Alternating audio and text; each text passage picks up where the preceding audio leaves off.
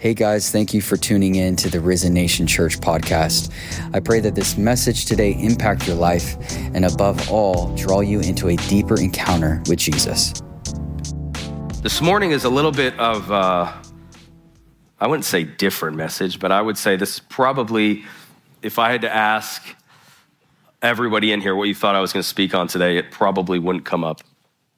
But um, I really felt this strongly for the Lord or from the Lord, I should say. And this past week, I had the privilege of speaking at School of Habitation, which God is doing some amazing things with our students. Can we bless God for Pastor Jenny and Pastor Gerardo and our students? I'm so excited for what God is doing with our school. I felt such um, a flow and a freedom and a hunger and a desire, and they just pulled it out of me all week. So um, hopefully, I'm not too drained to get through this. No, I'm just kidding. But they, uh, they, they pulled it out of me, and they're hungry, and the desire uh, that they have is, I believe, world changing. And I, I'm praying that that desire, that that hunger, that that fire hit not only this church, but churches around the country, churches around the globe. And I believe that we are coming to a revival of not necessarily healings and salvations, but a revival of hunger, a harvest of hunger and desperation, a new harvest of hunger. And this is what we are coming to. But we went through the feasts. Um, in Leviticus 23 and the Old Testament, and we, we kind of went through step by step. How many of you have ever read about feast, Passover, Pentecost, Tabernacles? Four people, dear Lord. Okay, this is going to be hard. I don't have time to go through it all. There's actually seven events total, three major feasts. Um, and Pastor William taught uh, one, and, and, I taught one, and, and we, we've been going through this, this journey together on the feasts. And I sat down to study something completely different uh, that, that was in my mind, was in my heart. And the Lord kept drawing me back to a particular point that was made this week and I'd like to share with you. Can we do that? Is that okay? And so, if, if you want to write something down just to kind of get it started, the headline of it is God is setting us free in this season from individualistic mindsets.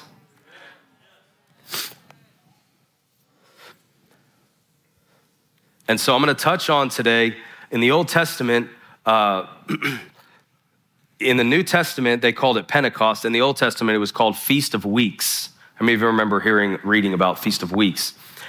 And so I want to talk to you a little bit about the Feast of Weeks, and you have to sign up for the school to get up a lot more information, but I'm just going to give you uh, what God gave me for you guys today. Um, but I couldn't get out of this Feast of Weeks, and, and the, uh, pastor's son, the little bit of religious part of me said, Well, it's not Pentecost yet. I shouldn't preach this. It's like sometimes we, we don't like to preach about Jesus being born except on Christmas. I don't understand that.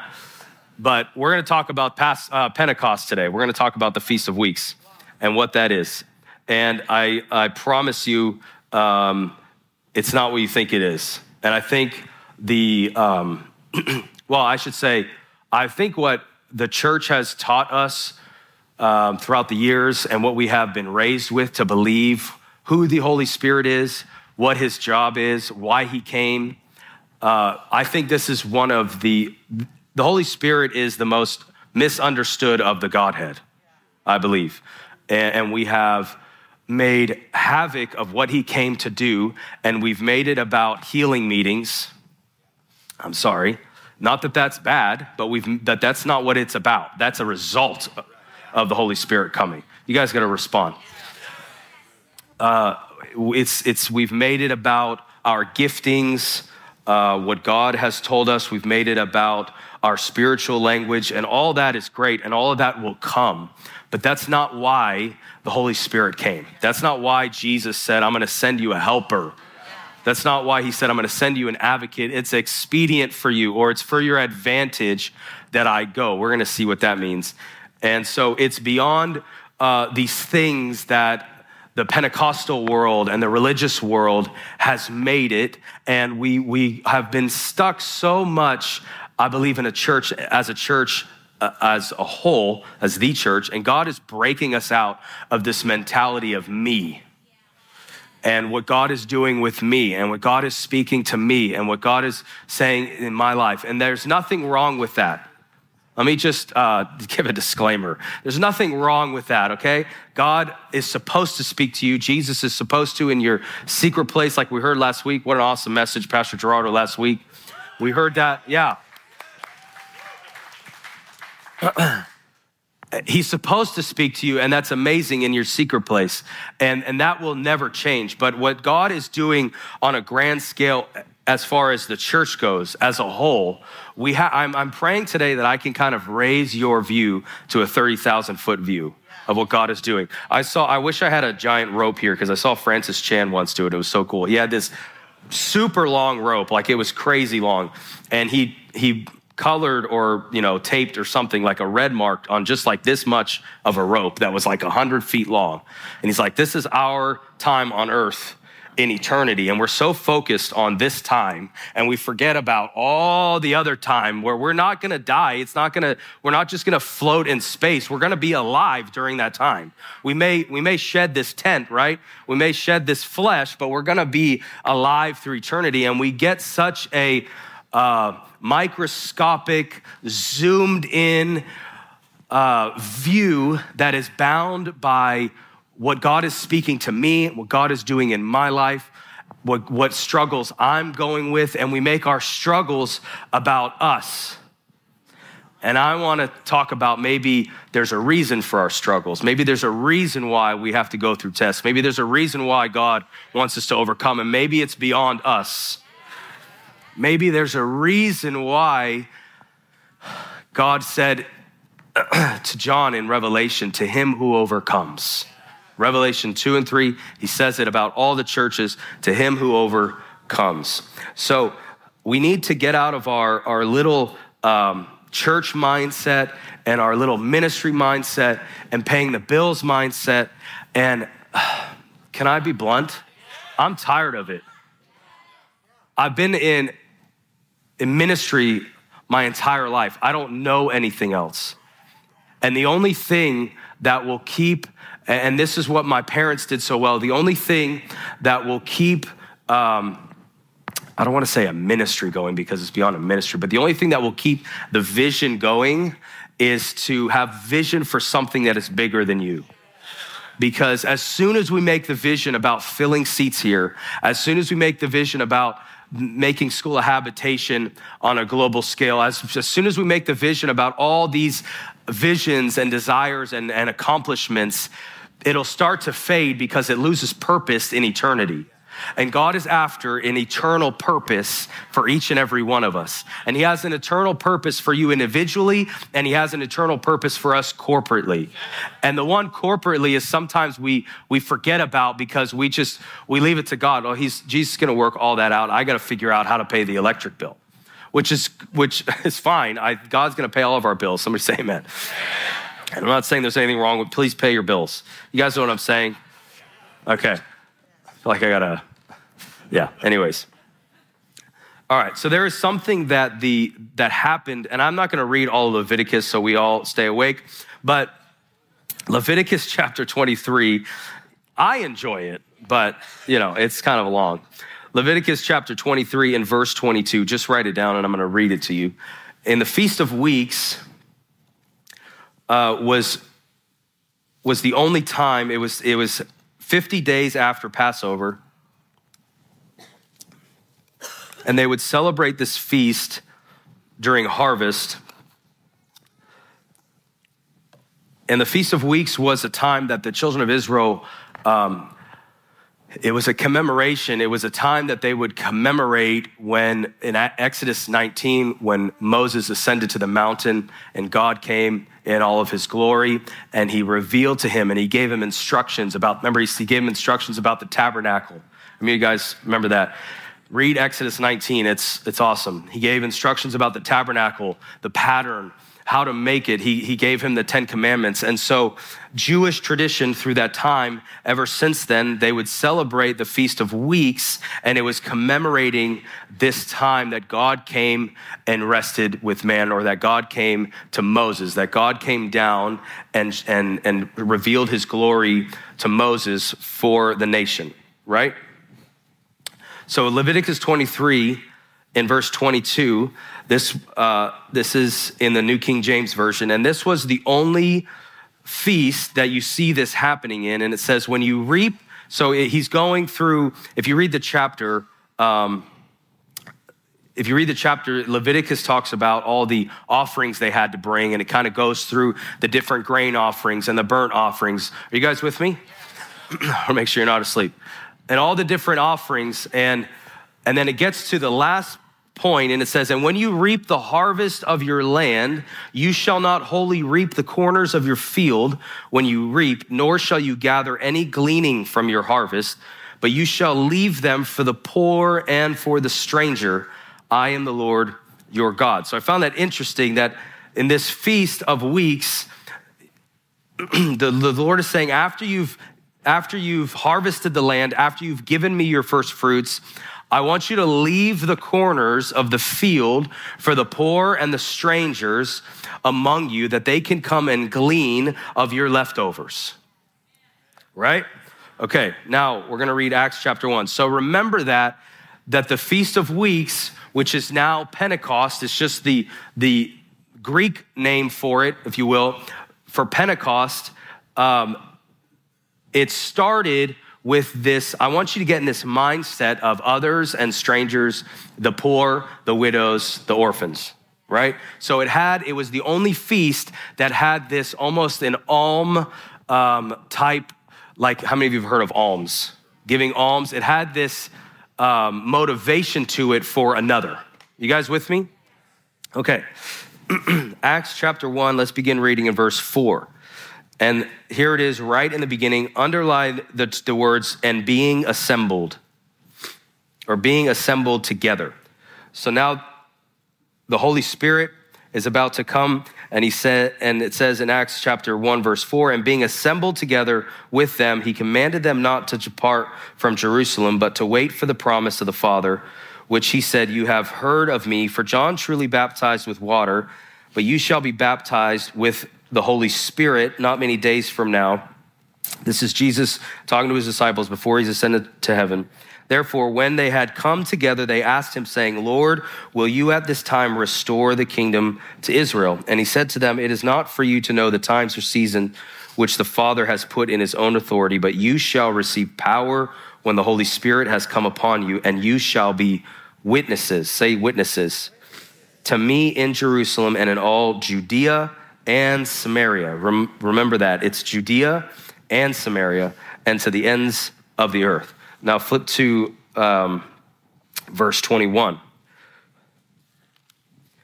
So we see already that it, Jesus is talking to them and he's saying, I'm going to send the Holy Spirit and he's going to baptize you.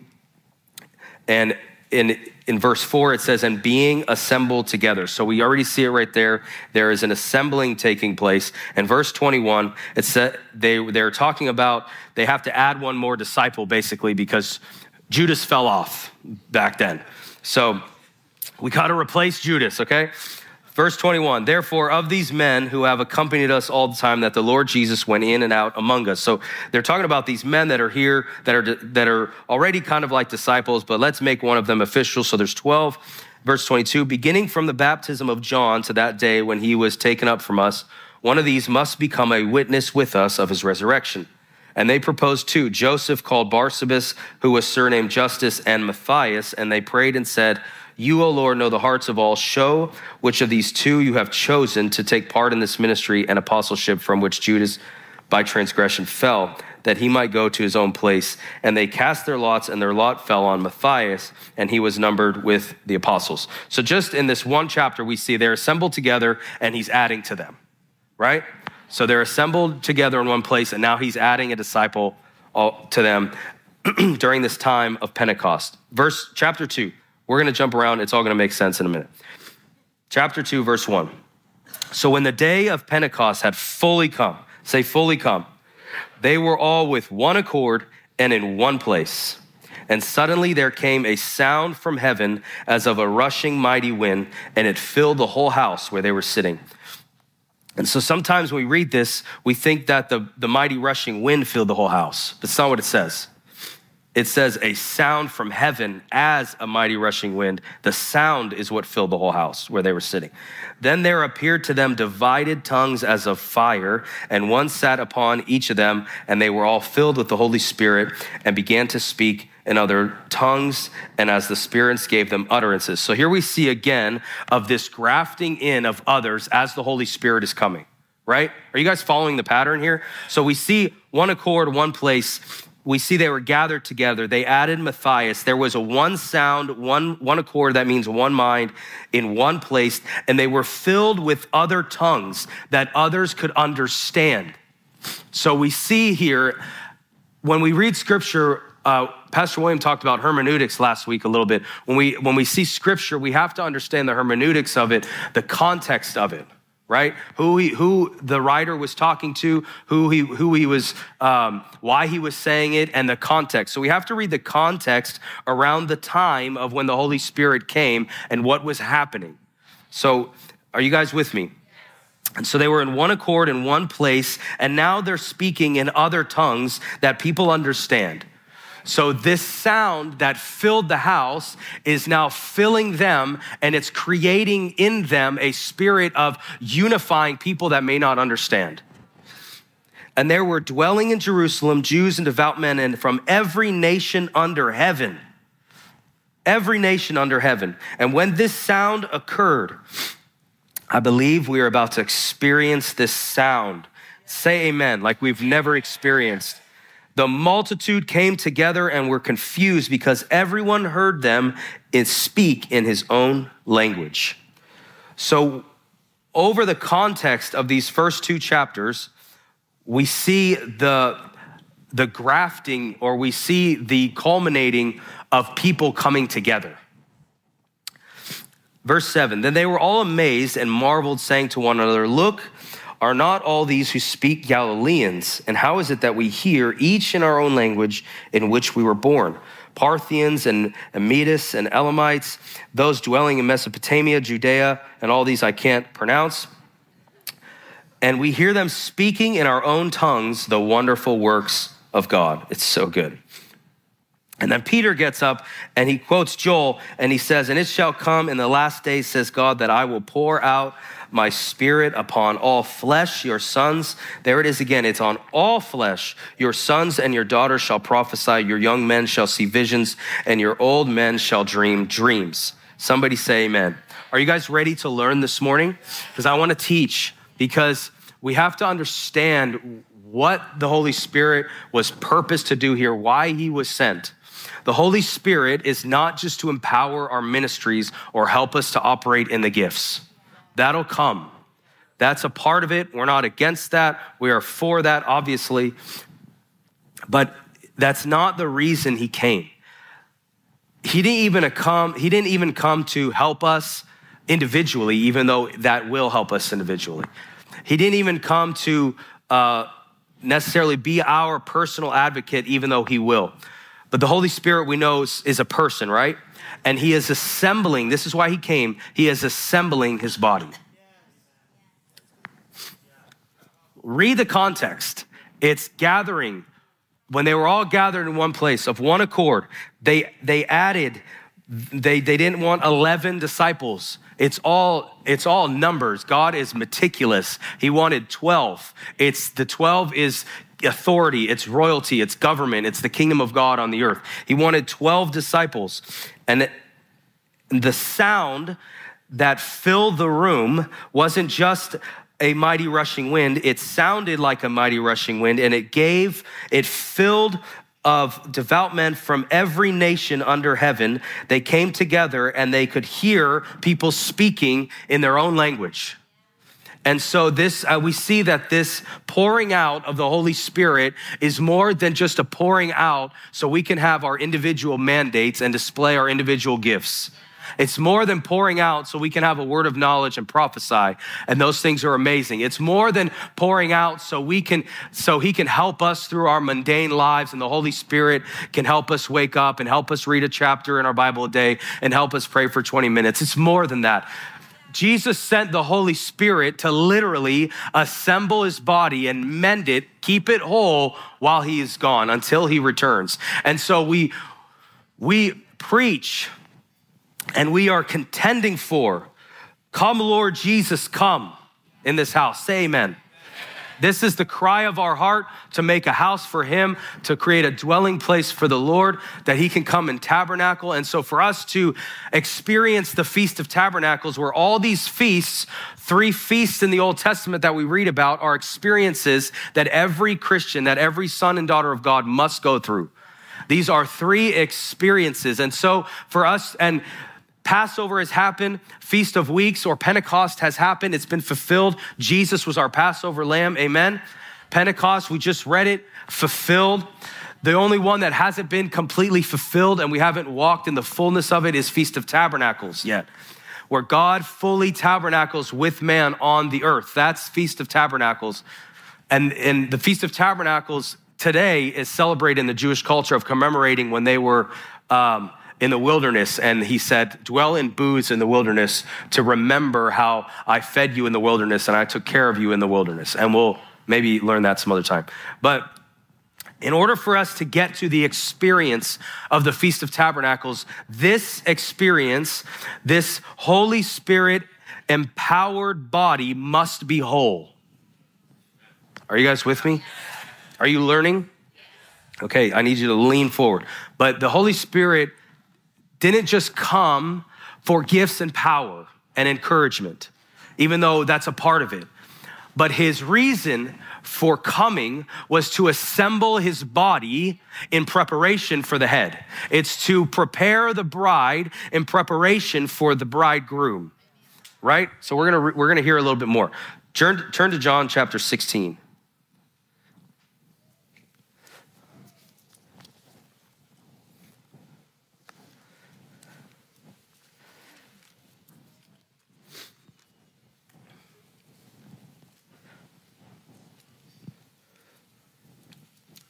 You guys are there?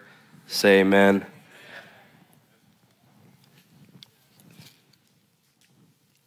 Verse 5.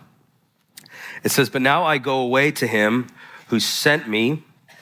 This is Jesus talking, but none of you asked me where you are going, but because I have said these things to you, sorrow has filled your heart.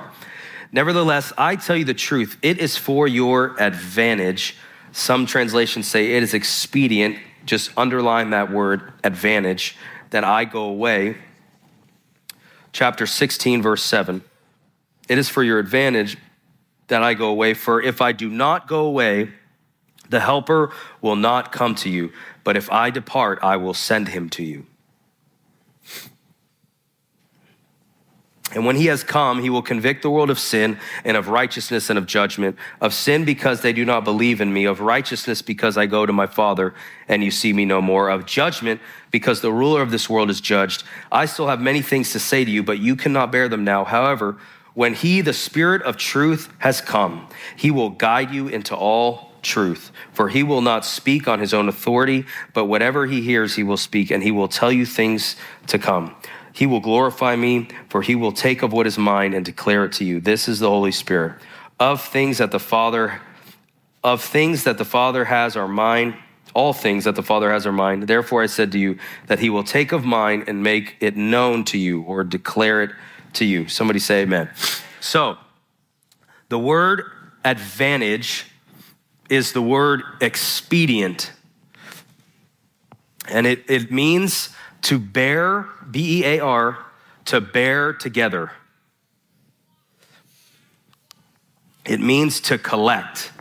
Are you guys seeing the, the a pattern here? It means to, to for your advantage. That's not only for that's not only just your advantage personally, that is to bring together. It is it is to bring you together that I must go away. That's why he's coming. It is to carry with others. This is so good.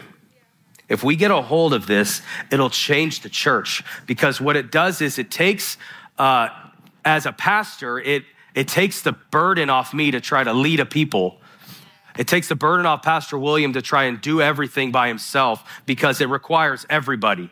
It requires, and and it's not only us and Keystone and all the other churches on the street. We're going to see in a minute, it's for the Gentiles also. It's for the ones that maybe not even don't even know. It's for the ones that look different, think different, talk different. He's grafting them all in.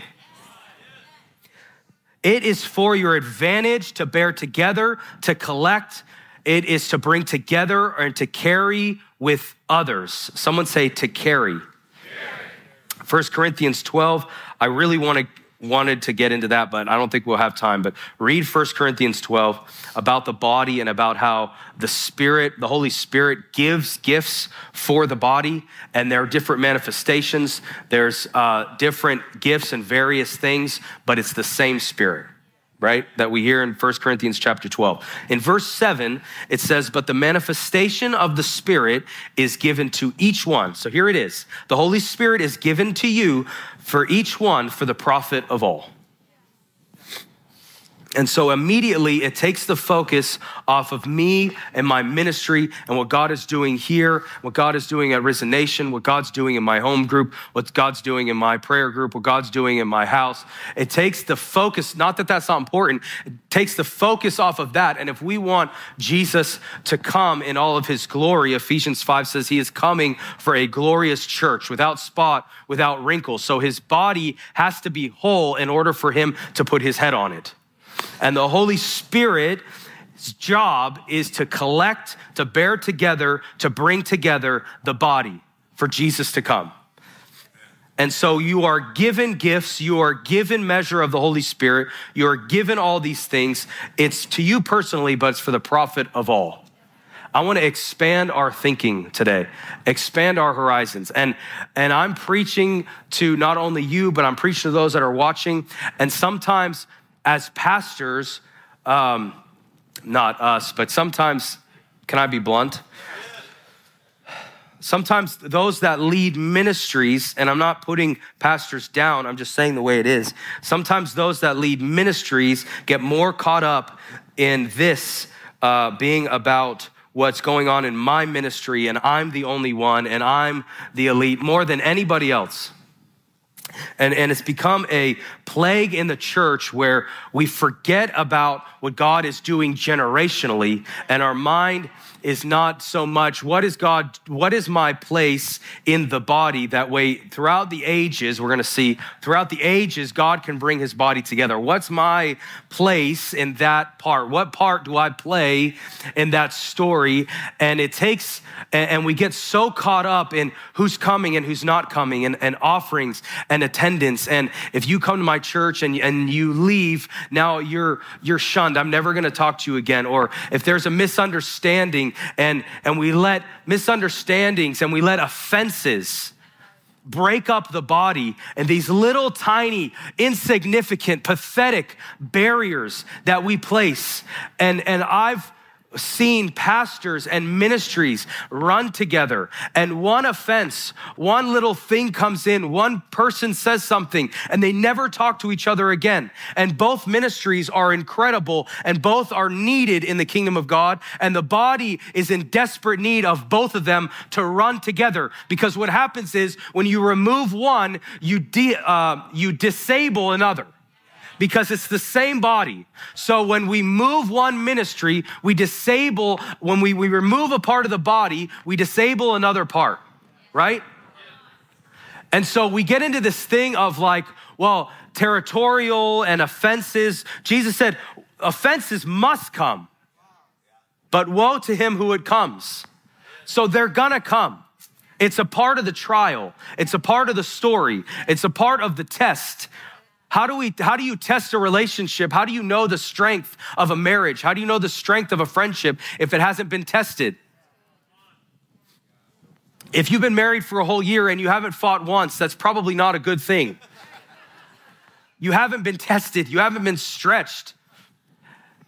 And so we go through these testings, we go through these, these stretchings, and the Holy Spirit is walking us through together to strengthen the body and to unify the body together. And things like personal offenses and personal agendas and personal visions and a dream God gave me 45 years ago, it's gonna, it's gonna lead me instead of, no, what does the word say and what is my job on this earth? Am I going to press through now for my children that the body may be more assembled? For them that it is now? Am I going to press through my offense?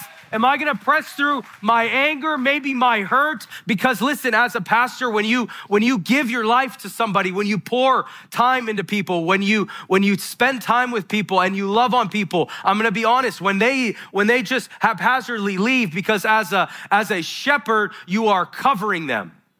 You're pouring your heart out to them. You're, you're saying, I'm never gonna, just like Jesus said, I won't leave you. I'm here for you. Whatever you need, I'm never gonna forsake you. And then they just leave. They just walk out the door like, I thought we were a family. You said we're family, and we leave. It's hurtful.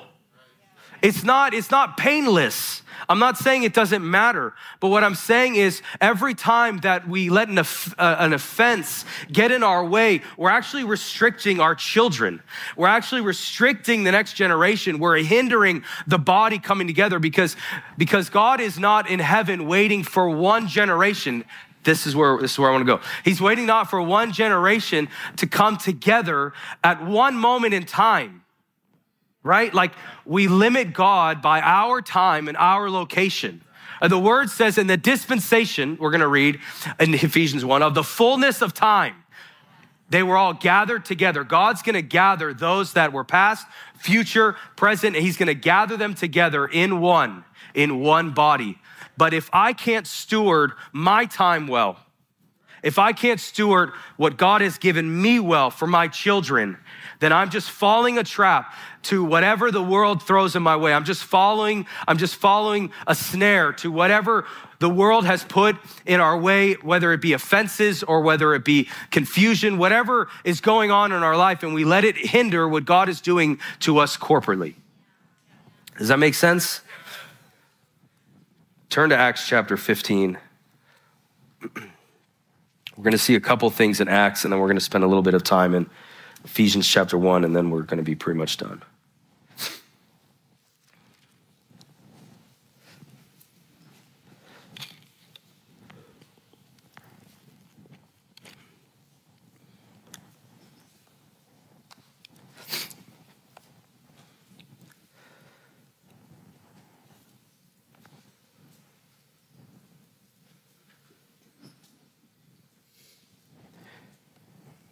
All right, we're going to read verse three and then we're going to jump to verse six.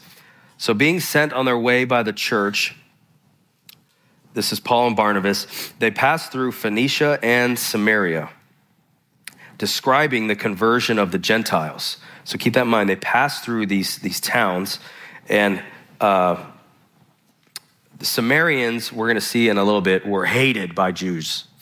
They were hated by um, those that were from Jerusalem or from Judea. And they caused, so Paul and Barnabas went through Samaria. They described the conversion of the Gentiles and they caused great joy of, to all the brethren. Now, verse 6 says Now the apostles and elders came together to consider this matter. And when there had been much dispute, because they're disputing over um, they're upset that Paul is telling them that, the, that you can be saved too. They're upset that Paul is telling the Gentiles that the gospel is not just for the Jews, but it's for the Gentiles. You have to understand Paul's gospel at the time. You have to understand what Paul taught to Jewish people at the time, or I should say, in front of Jewish people, in front of Pharisees. As a former Pharisee himself, you have to understand the time and the mindset and how counterculture it was at the time that Paul was coming because to the Jews, they were it. They, this is what I'm talking about. This is sometimes, and, and all that I'm reading today, like what we read in Acts, what, um, uh, what we are going to read in Ephesians, it's kind of, you can see the parallels. Like, it, this is not a history book, it's still going on. We can apply it today. It's still going on today. And so, but you have to understand and get, and to get context and understand and put yourself in this time. The Jews were it. They were God's people. Were, everyone else was, they referred to the Samaritans as dogs or half breeds. They, they referred to other people as lesser. It was all about them. And we may not say this today. We may, it may not even come into our mind today, but there is a, a subtle um, elitist spirit in a lot of churches that God is dealing with. And But this is totally flipping the script upside down. And you have to understand when Paul comes and says, the gospel of Jesus, it's for the Gentiles, it's not just for the Jews. When he's coming preaching to say that the, the Gentiles can be saved too, they are also, they can also be God's chosen people. It is complete. No one's ever said that before in history. No one's, it, it flipped the script upside down that the Gentiles could be grafted in as well. You guys with me? So now the apostles came together to consider this matter because the Pharisees were all upset. And when there had been much dispute, Peter rose up and said to them, Men and brethren, you know that a good while ago God chose among us that by, by, my, by my mouth the Gentiles should hear the word of the gospel and believe. So God, who knows the heart, acknowledged them by giving them the Holy Spirit, just as he did to us. So good. And made no distinction between us and them, purifying their hearts by faith. Now, therefore, why do you test God by putting a yoke on the neck of the disciples, which neither our fathers nor our fathers nor we were able to bear? But we believe that through the grace of the Lord Jesus Christ, we shall be saved in the same, same manner as they. Then all the multitude kept silent and listened to Barnabas and Paul declaring how many miracles and wonders God had worked through them among the Gentiles not among the Jews, among the Gentiles. And after they had become silent, James answered, saying, This is all, the whole team's jumping on the bandwagon and preaching. So James get up, gets up now and says, Men and brethren, listen to me. Simon has declared how God at the first visited the Gentiles to take out of them a people for his name. And with this, the words of the prophets agree, just as it is written, After this, I will return and rebuild the tabernacle of David, which has fallen down. I will rebuild its ruins. I will set it up. Why? So that the rest of mankind may seek the Lord, even all the Gentiles who are called by my name, says the Lord who does these things. It's so good. The Holy Spirit has come to mend his body together. And I'm praying for those of you that don't that have family members that have, I was thinking about brothers and sisters, uncles and aunts, not mine, but others, cousins, people that we have in our life that don't know Jesus, they're getting grafted in. The ones that don't know Jesus, they're gonna come to know Jesus as their Savior because if the Holy Spirit was impregnated you, if the Holy Spirit was poured out on you, 1 Corinthians 12, it is for the profit of all. So if the Holy Spirit lives in you, he's gonna go and he's gonna touch your family. I'm telling you, he's gonna touch your cousins, he's gonna touch your household, your children, your brothers and your sisters. It's for everybody. And until we get to this point, that Jesus isn't coming for an elite group standing on top of a church building that they built but he's coming for his body that is whole, that is glorious, that is without spot or without wrinkle. I think I said this the last time without spot or without wrinkle. It's not some uh, spiritual uh, analogy. It's literally without spot on your face or wrinkle on your face. It's speaking of a people, a new kind of people, a young, not young necessarily in age, but young in their way of thinking. It's, it's thinking with this newness of life. It's a new creation mindset that he is after of it's not just about me. It's not just about my little thing that I have going on. It's about the body that God is grafting together because the body as it stands cannot hold up the head. And we're asking for Jesus to come and we make no steps to mend his body.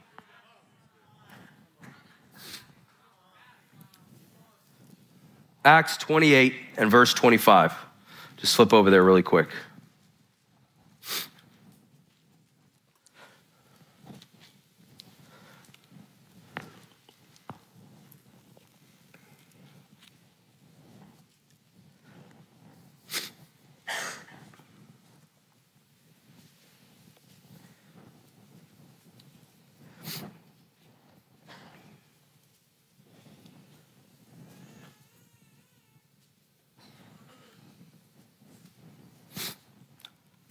like I'm thankful for, um, like I just the Lord just brought my dad to my mind, and he's in Del Rio, Del Rio, El Paso, El Paso, Texas, this weekend, and he's he's preaching in a, a very dangerous time where things are happening at the borders, and what I've watched my entire life, and the reason why um, when my brother or I get up here and we talk about our dad, it chokes us up, or our mom, and what they what they labored for, what they fought for, what they pioneered. People like Pastor Mark, my father-in-law, what they went through. it was so much more beyond, and in my dad's case, it still is so much more beyond him.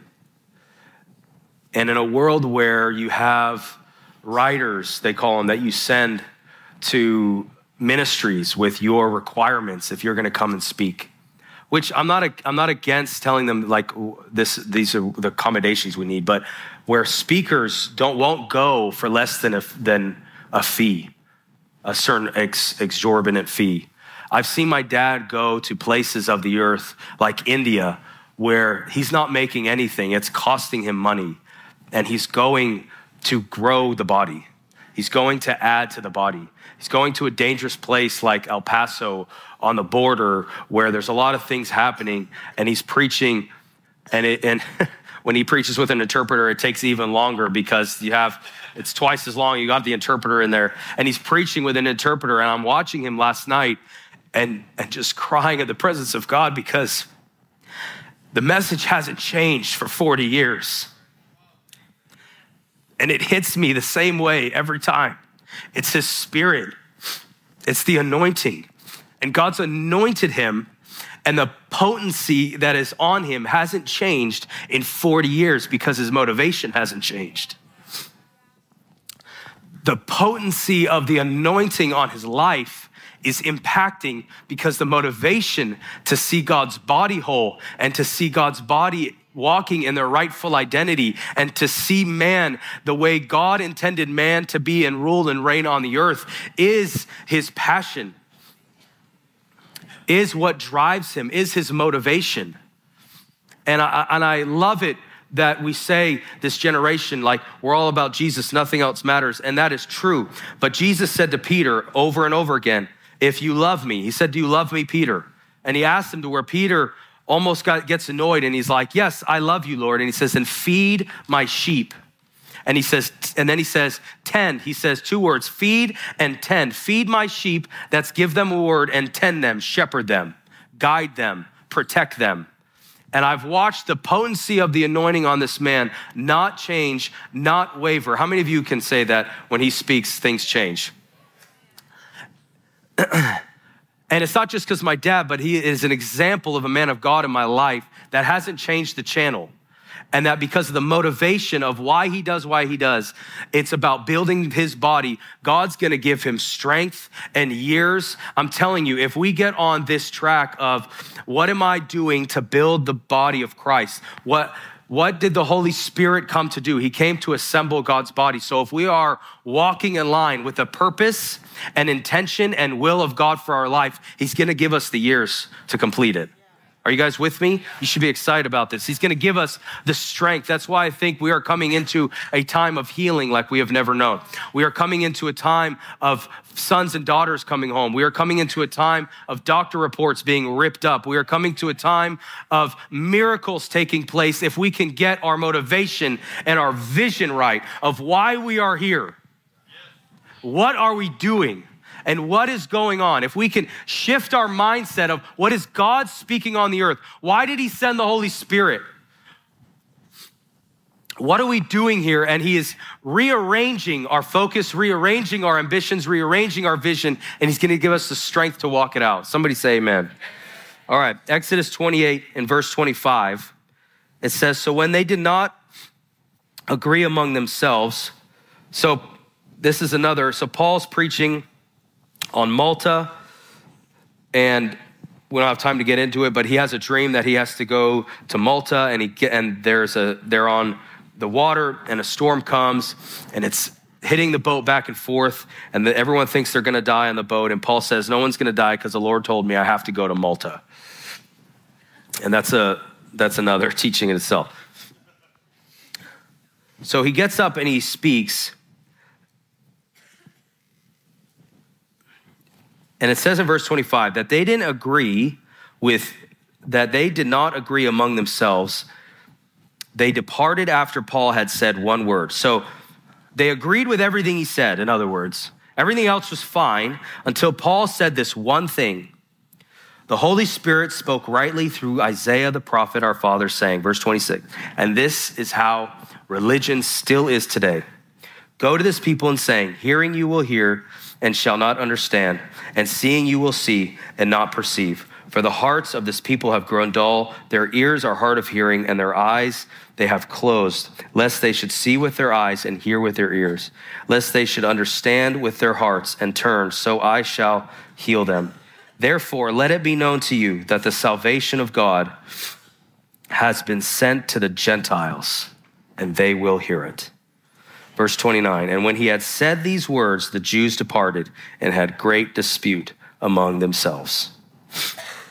And isn't that just like religion? When we think that we have accomplished something, when we think that we have spent enough time in our secret place, when we think that we have spent enough time in the Word, that we deserve something or we have earned something, and God is grafting in that this is the one thing that they just couldn't get around is that God has sent his salvation to the Gentiles and they will hear it. Somebody say amen. All right, Ephesians chapter 1.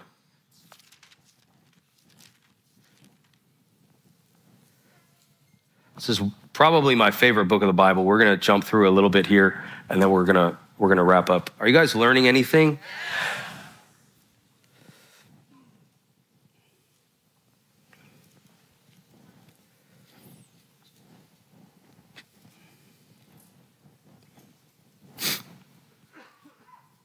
All right, chapter 1 and verse 10. That in the dispensation of the fullness of times he might gather together in one all things in Christ, both which are in heaven and are on the earth. So he's going to gather things in Christ, not just us on the earth, but those that are in heaven and on the earth, and it's all going to be in him. In him also we have obtained an inheritance being predestined according to the purpose of him who works all things according to the counsel of his. Will. Can you hear me? All right.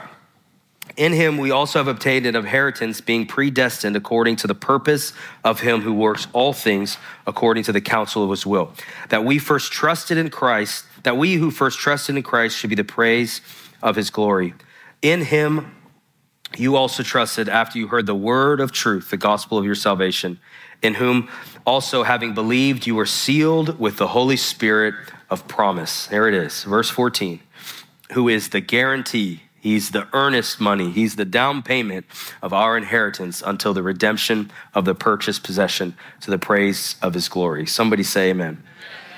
So, in the dispensation of the fullness of times, that word dispensation is a kind of a weird word. it means administration, like, um, like a doctor administering a drug to a patient. Administer, administration. It means stewardship. It means management of something that is owned by someone else. So, administration, stewardship, management of something that is owned by some, someone else. So if we read that again with this definition in mind, that in the stewardship of the fullness of times, or in the management of the fullness of times, he might gather in one, in Christ, both which are in heaven and are on earth, in him. so the gathering together in one, are you guys with me? Do you need me to say that again? Okay. The gathering together in one, it supersedes time and location, right? Are you guys with me? Is this too deep? Can we go? It's, it supersedes time and location because it's in the fullness of times he gathered together those in heaven and those in earth in him. So God is after a generation that stewards our time. This is what I said earlier correctly.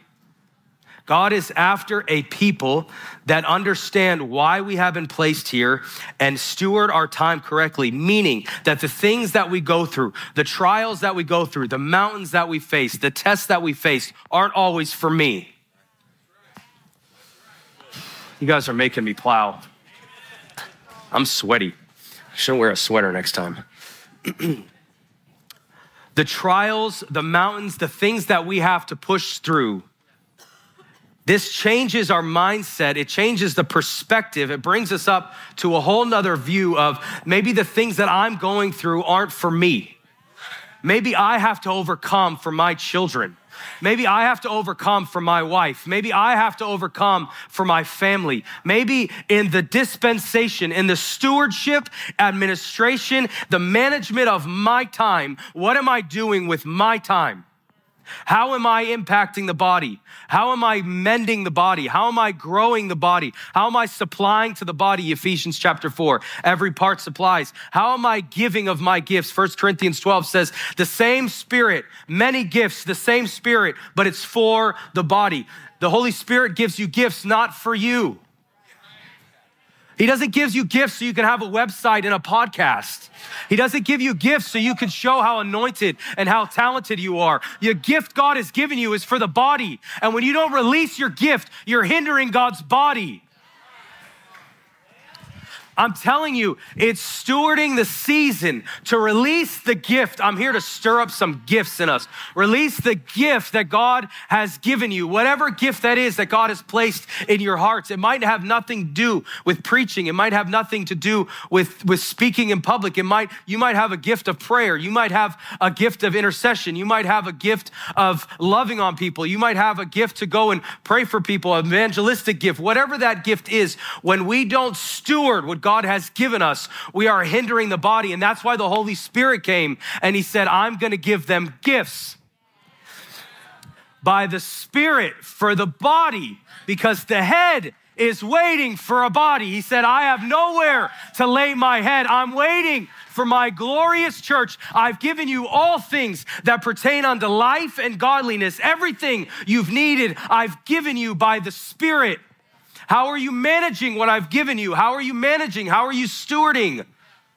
That's the whole that's the whole point of the parable of talents. It's not we make it about investing in 401k's and I guess there's principles in that. But it's about what have you done with what I've given you? How are you investing in the kingdom? How are you investing in your children's life? Or are we in our room depressed at some trial? And I'm not undermining depression. What I'm saying is we think the trial's about us. And we blame it on the devil.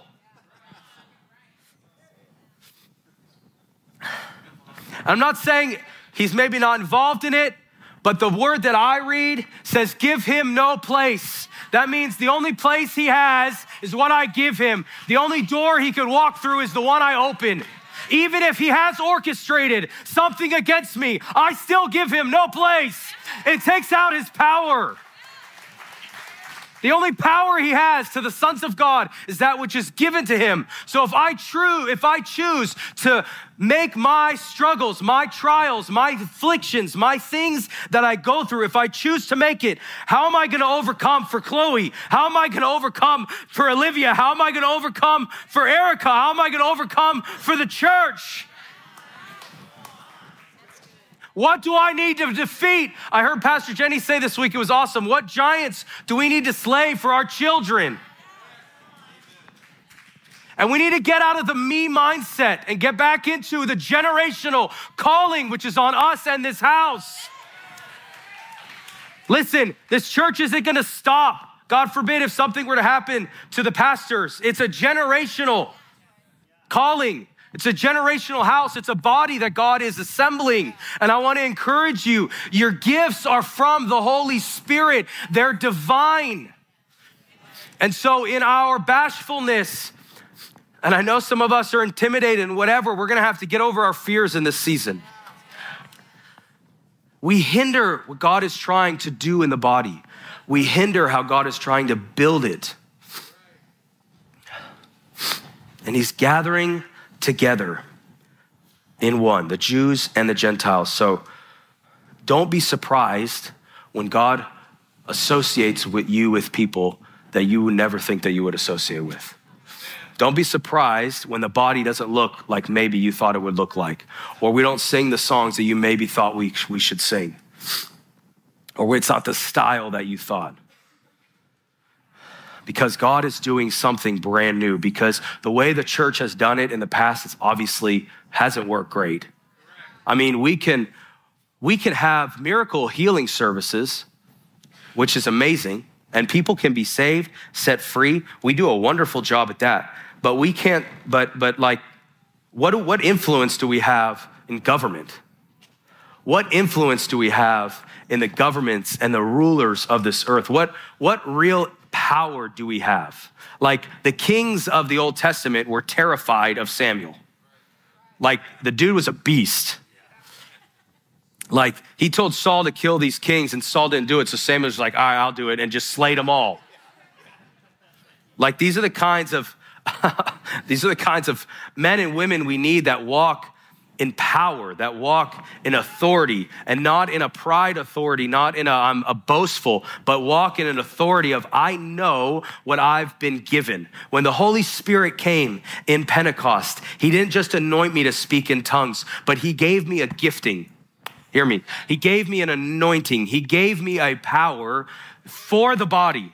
He gave me a uh, a joint that is connected to another joint. That when we assemble this body correctly, when, when the body is finally assembled, Jesus, the Son of God, Son of Man, perfect Lamb that is slain before the foundation of the world, is gonna show up in all of his glory.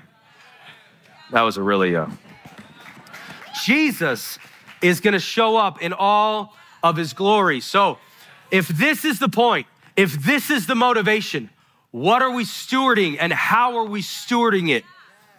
Are we letting the little the little rocks that that we trip over, the little offenses, the little stumbling blocks, are we allowing the little things that we go through? Like sometimes I hear people talk about these, and, and again, I'm not belittling things that we go through. It's there are tough situations and and mental illnesses and things that we go through but what i'm, I'm trying to to elevate your thinking a little bit trying to elevate you a little bit. And so we we minimize our life to our struggle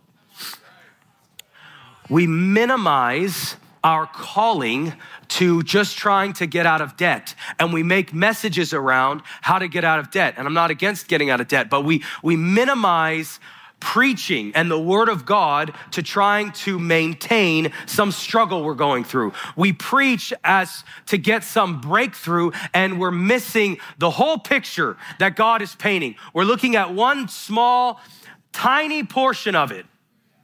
And we're mix, we're mix, we're missing the entire canvas that God is painting. so, let me get back to this. The gathering together in one, like I said, it supersedes time and location. That's why it's so important to steward your time because there's a, maybe older folks of us that have said that it's not, nothing's gonna happen in my time. What's the point? I've been around for a long time. I've been serving God for a long time. Nothing has happened. Well, it doesn't matter if you're on earth or not on earth. He's going to assemble all things in heaven and earth together in one. It doesn't matter. Your calling, your anointing, your mission, your um, gift, your power, it doesn't stop when the flesh goes away. And so we have to, like, like Corey said, we, we, have, we have a five year plan. We need to have a 5,000 year plan. 1 Thessalonians 4 16 and 17. Just write it down, I'll read it. It says, For the Lord himself will descend from heaven with a shout. This is what we're coming to. The voice, this is the Feast of Tabernacles, the voice of an archangel, the, the trumpet of God. And the dead in Christ will rise first. So when the body is when the body comes together, when the, the body is assembled, the dead in Christ will rise first. Then we who are alive and remain shall be caught up together with them with them, with them in the clouds to meet the Lord in the air. And thus we shall be always with the Lord. Therefore, comfort one another with these words. So I said all this to say, I want to ask you a simple question Are we stewarding our time well? Are we allowing the various trials we go through to hinder us and to keep us stuck in our moment? Or are we lifting our eyes to see the picture that God is painting and take the me out of my trial, take the I out of trial? Trails. No.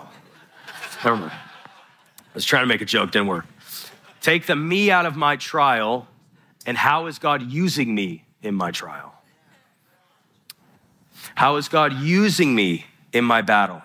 What do I need to do to make sure, what oh, do I need to overcome to make sure my children don't have to walk through the same thing? What do I have to defeat to make sure my children don't have to defeat it? And we need to establish this generational posture, this generational mindset. I've said this story before, some of you may remember, but I remember when I worked with a, uh, in the home building industry and I was um, walking through a house and I was the guy who wrote the checks, and David Wally still works for the same guy. Can we bless David Wally? Just OG, Risen Nation. Yeah, I love you, bro. I love David Wally. Um, and I, I would walk through the house and make sure like everything looks good before we're cutting checks to everybody. You know, we want to make sure that they did their job. And so I walked in this one house, and this um, we had a, a painter an amazing painter that would paint these murals on the wall. And he painted this like Italian, beautiful, huge mural on the wall. And I remember he was just finishing up, and I was standing really close to it. Like the mural is like right here, and I'm looking at it, and it's not really that cool to me. Like I'm like, this isn't that great, and this is a big check, and this doesn't look very good. And so I'm, and he could tell and his name was Jamie, and he could tell I'm like kind of analyzing it, and I'm trying to figure out how do I tell him like this, what's wrong with your painting? I thought you were good, and and and he didn't speak English that well too, so I'm like, okay, how do I say this where he can understand me also? And so I'm looking at the wall, and I'm like, Jamie, uh, you know, I don't really see what's going on here, and I'm looking too close. I remember he grabs my shoulders and pulls me back and as soon as I started taking steps backwards, I could see all that he had put together and it all kind of accumulated. And I could see the full picture of this amazing canvas, this amazing artwork, this amazing mural that he put together. And this is, and immediately it hit me like this is what we do as the body of Christ. And I remember in there, and the presence of God hits me is we look at our individual seasons, we look at things we go through, we look at trials, and we look in this you know, minute, finite, microscopic vision of what I'm struggling with. And it, we, our mind becomes consumed by our current struggle and our current battle and the thing that we have to face. And I, I was hoping and praying this morning that I could pull you back and let you see the whole canvas of what God is painting because it's way bigger than our individualistic mindset. It's way bigger than the thing we're trying to go through. And we need to come into these doors. We need to gather as the church and come into the presence of God, not with the mindset of help me to get through my struggle so I can go through another week. We need to come through these doors of not help me get through my battle, help me to overcome so I can get through another day, so I can get through another nine to five, but come in these doors of what is my eternal mandate? What has the Holy Spirit anointed me and empowered me and filled me to do? What is my calling for my generation? What am I supposed to do now to steward my time? What can I overcome and press through so my children don't have to?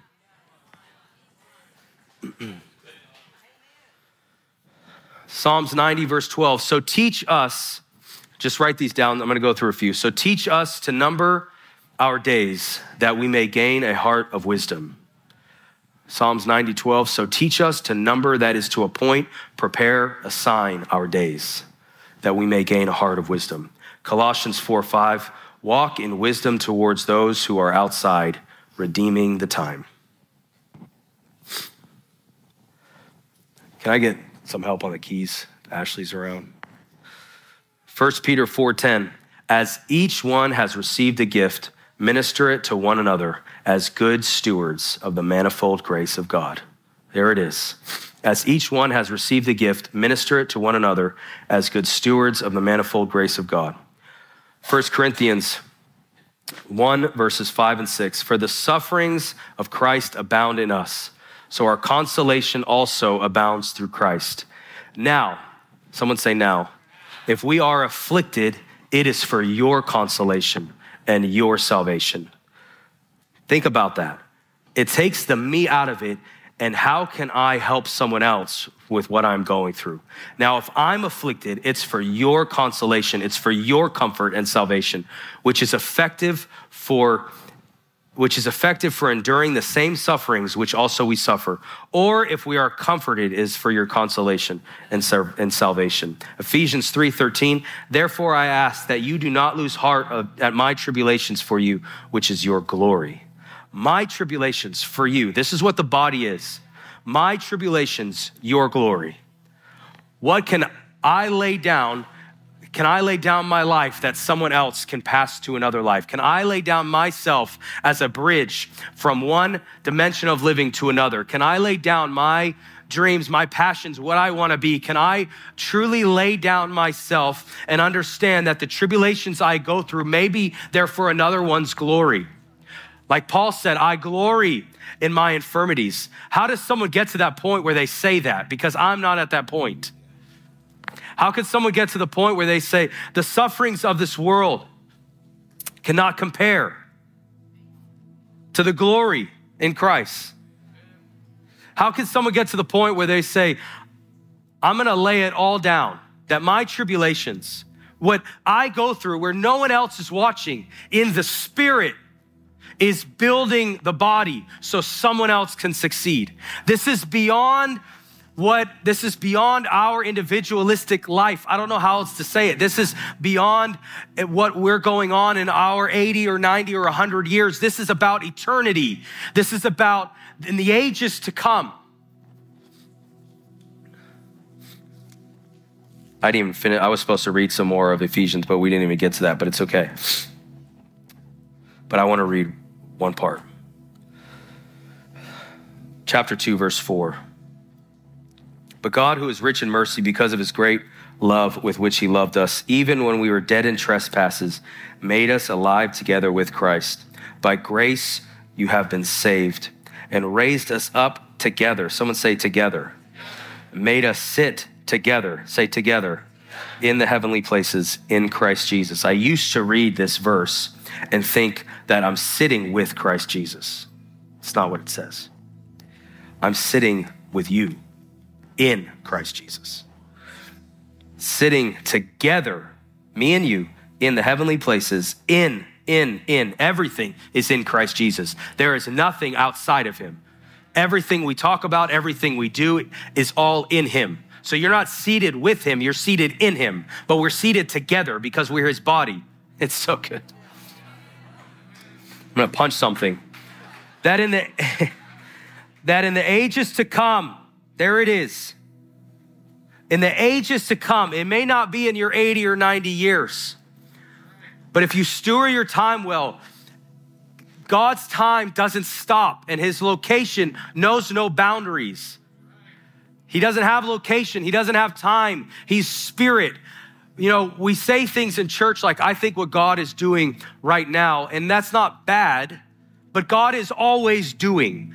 God is always speaking. In the beginning, God created. And when he said, let there be light, he's still saying it. Everything he does is perpetual and eternal. God doesn't change. God speaks, God purposes, God intends, and God wills. And not that he is in our individual details of our life, but he also has an amazing plan for his body. And he's waiting for people to come together and stop staring at the sky and letting doctrine get in the way and offenses get in the way to splinter his body and to break up his body. And we think one thing about this verse and you think another thing. And healing was for then, healing is for now. You can pray in tongues. We're not going to pray in tongues. And everyone's divided and everyone's looking up, say, Lord, come, Lord Jesus comes. And he's saying, gather together in one.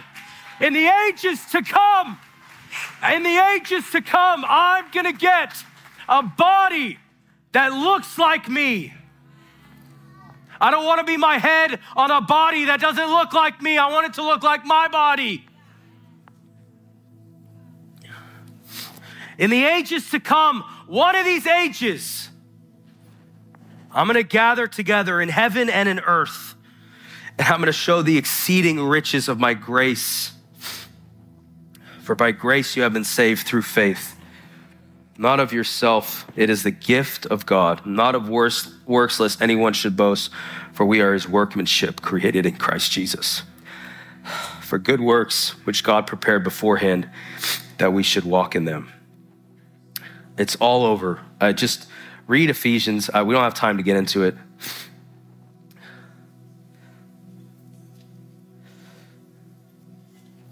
One more. Chapter 3. Sorry, I'm this is good. For this reason, I, Paul, the prisoner of Christ, he wrote the book of Ephesians in prison. Jesus, the prisoner of Christ, Jesus for you Gentiles. There it is. Wow, he didn't say for you Jews. He says, I'm in prison this former Pharisee, think about the mind that the change in heart, the change in his mind that he had to go through of a former Pharisee that was persecuting the church, persecuting anyone that uh, preached anything that came against the Jewish doctrine, the Jewish beliefs. And he's now saying, I'm a prisoner of Christ for the Gentiles. If indeed you have heard of the dispensation of the grace of God, which was, this is the stewardship of the administration of the grace of God, which was given to me for you. So he believed that there was a grace, there was a measure of grace given on his life that he was supposed to steward for the Gentiles. That's like someone giving me a million dollars and saying, This is not for you, it's to steward for your children. It's like someone giving you something that you've been praying for, waiting for, that you could use, that you're anointed in and gifted in. And he says, You can't use any of it for yourself, but it's for the Gentiles. It's for your children, it's for another. How that by revelation he made known to me the mystery by which you read, you may understand my knowledge in the mystery of Christ, which in other ages was not made known to the sons of man, but is now have been revealed by the Spirit to his holy apostles and prophets, that the Gentiles, someone say the Gentiles, should be fellow heirs of the same body. He's grafting in those that may sound different, that may look different, that may do church different. He's changing, he's flipping everything upside down. I'm telling you to mend his body together. This is the reason of Pentecost. This is, we should celebrate. This is Pentecost because it gives us a new vision of we have we know that we need to you know live in the rest of god and not it's not by works it's by grace we know all that but there is a duty for us the word says that faith without works is dead so there is a duty for us to mend his body before the king comes that the Holy Spirit empowers us to do. We can't do this on our own. The Holy Spirit is what mends, the Holy Spirit is what repairs. Amen?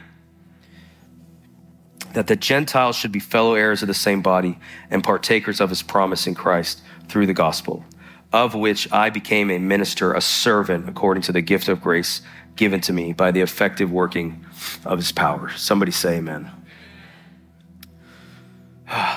He's so good. I just I just want to read something. Sorry.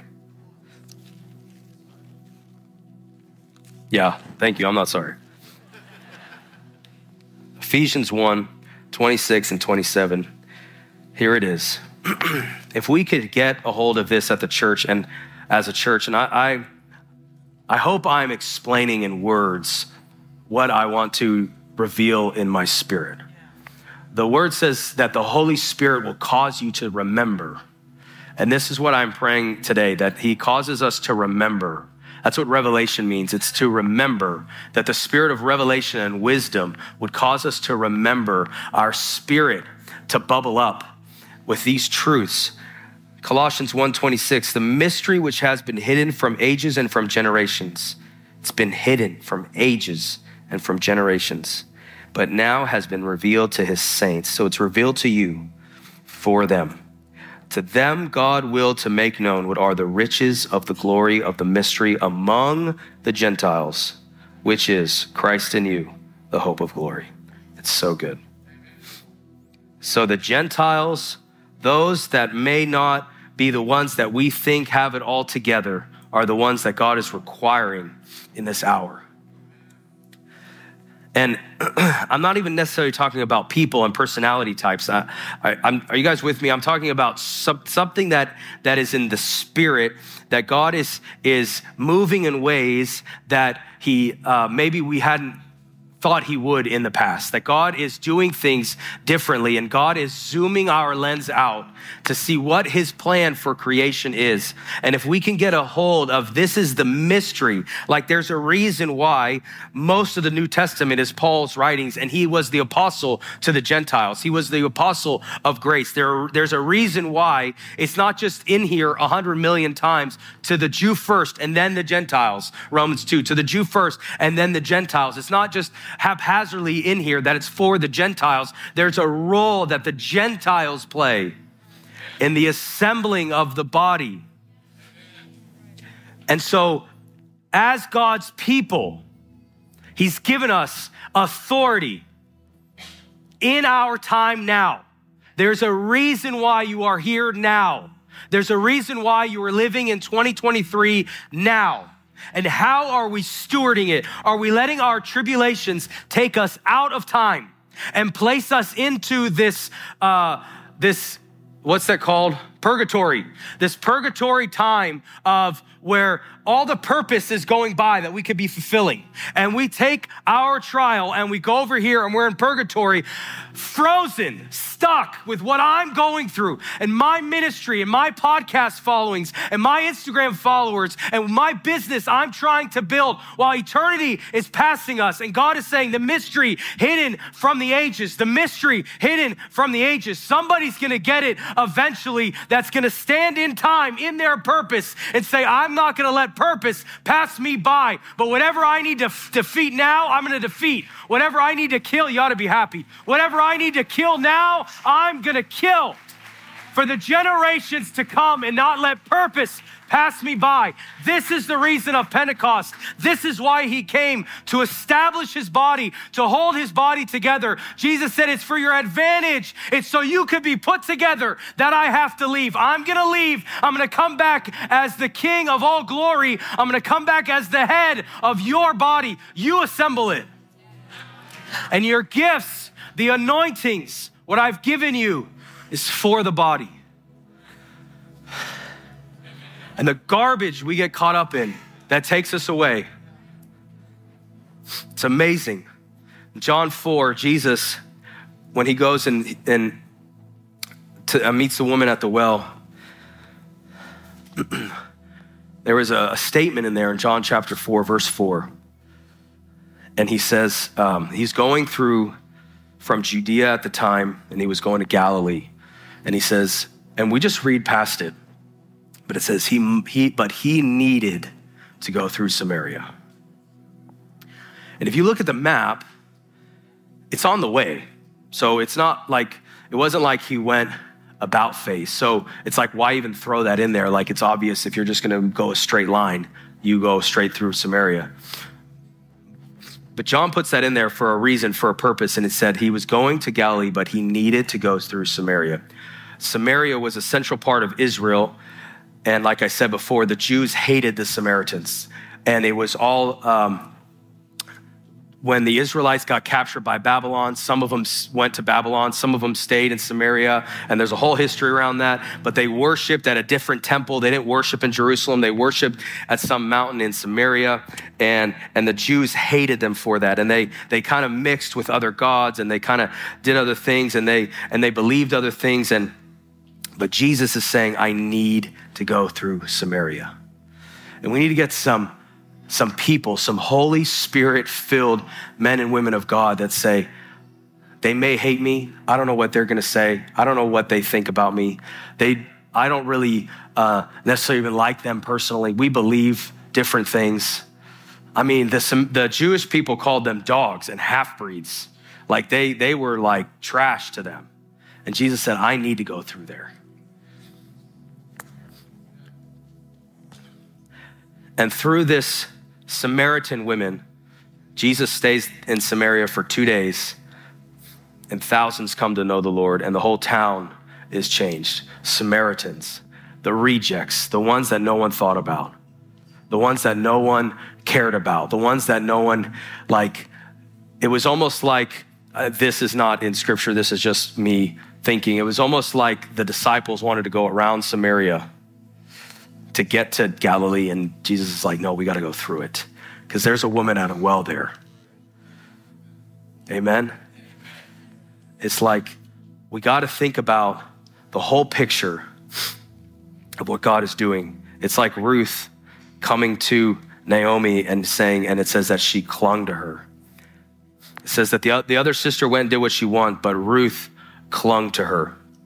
And what I found amazing is that the story of Ruth is read to this day on Feast of Weeks.